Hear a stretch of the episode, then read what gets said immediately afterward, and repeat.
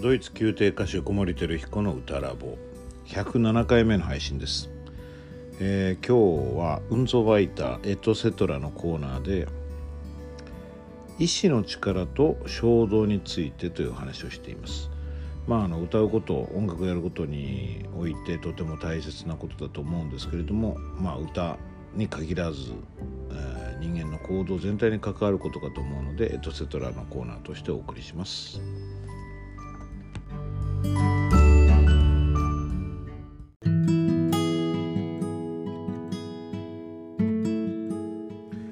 ンツォバイターエトセトラのコーナーです。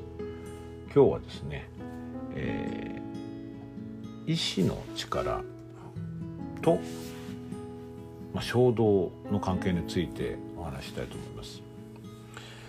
あの意志っていうとねあの自分で考えて何かこう理性的にチョイスしてですねそれを自分の方針としてこう打ち出すみたいなイメージが僕はあるんですけれども本当にそうなのかなと思ってちょっと辞書を引いてみました。あの広辞苑ですとですね最初に、えー、哲学ではかな道徳的評価を担う主体というようなことが書いて書いてあってこれが最初に書いてあるんだけれども、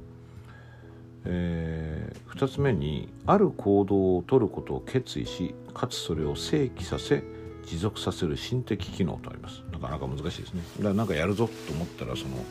やる気持ちみたいなことですかね。でその後に物事を成し遂げようとする積極的な志と。その分類っていうか例として意志薄弱意志の強い人みたいな、まあ、この最後のやつはやっぱりその理性的な判断これをやるぞと自分で決めてそれを積極的に取り行うというような意味になってきますよね。その前のある取るある行動を取ることを決意しっていうこともやっぱり決意だから迷った後の決意でもあるしやっぱり意思的な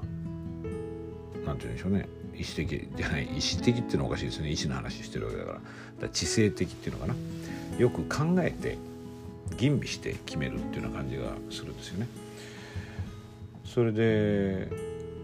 うん意思って何なんだろうなって思った時にですね僕があのとても尊敬している、ま教育者のお一人であるキラ先生キラはじめ先生という方がいらしてですねその先生の著書の「主体内教育おもちゃと遊び」っていう非常に有名な本があるんですけどね。その中に「意思を育てる」という、まあ、コラムがあって僕これを見てああなるほどなと思ったんですね。まあ、そこの中をちょっと引用しますと1歳の子供がお皿にあるお菓子があるのを見た時あお菓子があるぞ。美味しそうだな。食べてもいいのかな。お母さんもいないし食べちゃおうとは決して思いません。お菓子を見つけたのとほぼ同時にそのお菓子はもう口の中にあるのです。このおやつを口の中に運んだのが意志の力です。とあるんですね。これなんか僕ね見てすごい感動しちゃってですね。そうかなるほどなと思ったんですね。意思っていうのはだからよくよく考えて決めたことっていうイメージがあるし、まあ、広辞苑でもそんなようなことがあるんだけれども、まあ、少なくともこの、えー、キラ先生のお考えではそういうことですごく僕なんか納得したのはそういう、まあ、言ってみればですね衝動を行動に移し替える力って言ってもいいのかもわからないですね。でこの意志の力この意味での意志の力っていうのがすごく我々まあ、特に音楽家には大切だと思うんですね。あらゆる行動にとって大切なんだけどもうん芸術ではやっぱりその衝動っていうものが作品とか演奏とかのその何でしょうね行動に移し替えられるっていう点でその衝動を殺さず生かすその育てるというか勇気づけて出してあげるっていうことがとっても大事なのでその意味でこの衝動をね行動に置き換える力っていうのはあらゆる行動でも芸術って特に大事かなと思うんですけどもその中でも芸術の中でもとりわけ音楽は大事だなと思うのは音楽が時間芸術だからなんですよね。時間の中で動いていくので後戻りはできないしやり直しもできないですよね。あの時間が過ぎてしまうとそれはどんどん刻々と刻まれていってですね演奏の一部になっていってしまうのでそういう意志の力を発揮できない躊躇とかこうなんでしょうまあ意志の弱さってことも含めて例えばやり直してしまったらやり直し自体もその時間の中に刻まれていってしまうのでやっぱりその時のその瞬間に湧いた衝動というものをいかに率直に、まあ、本能的に、えー、躊躇なく逡巡なく音に移し替えるかってことが一番問われる芸術形態かなと思うんですよね。どなたかが料理に例えてうまいこと言うなと思ったんですけども、まあ、フランス料理みたいなものはねすごく凝ってソースとかを作るから、まあ、非常に高度な芸術的なこの料理の方法ではあるんだけれどもある意味でやり直しが効くと。それに対してこうイタリア料理っていうのはこう何て言うのかな。時間がかからないんだけれどもやり直しが効かないっていうか本当にこう時間の中でパパパッとパスタなんかもそうですよね。ちょっと茹ですぎちゃうともう全然味が変わっちゃうし。そのまあ鮮度というか、えー、そのもともとの素材の良さを生かすという意味ではまあ日本の日本料理も結構それに近い部分があったりするのかなと思ってます。だから例えば絵の場合はですねなんかそのやり直した形跡なんかも今は後から分析すると分かったりするみたいなんですけどねやり直しができてしまうわけですよねでも音楽はできないですねまあ録音の場合はねあのもう一度撮り直してそれをかぶせるなんてこともできなくはないんだけども基本的に生演奏ではそれは絶対にできないですよね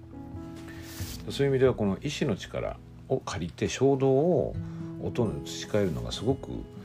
重要じゃないかなと思ってます。でまあ、キラ先生はこの意志の力を育てるのが特に幼児期、まあ、0歳から7歳の時に大事なことなんだっていうことをおっしゃってるんですけどもいや本当にそうだなと思います。たままあ僕らの場合ですねこのポッドキャストを聞いてくださってる方もほとんどの場合7歳は超えてしまっているのでじゃあ7歳までそういうふうにそういうものを大事にしてきたかどうかわからないけれどもそれで足りなかった分を今から取り返せないのかって言ったらそんなことは決してないと思うんですね。でそこをできるだけやっぱりその自分の衝動を正直に音に移し替えるってことが非常に大事だと思ってます。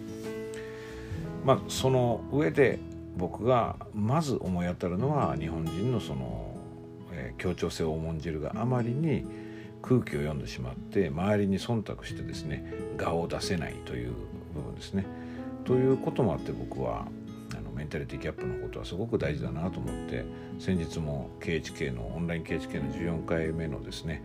もう一度初心に戻ってこうドイツ語発音を美しくやり直しましょうっていう回でもやっぱり最初にメンタリティの話をしました。えーとまあ、僕はいつも防犯ポスターの話から始めるんですけれども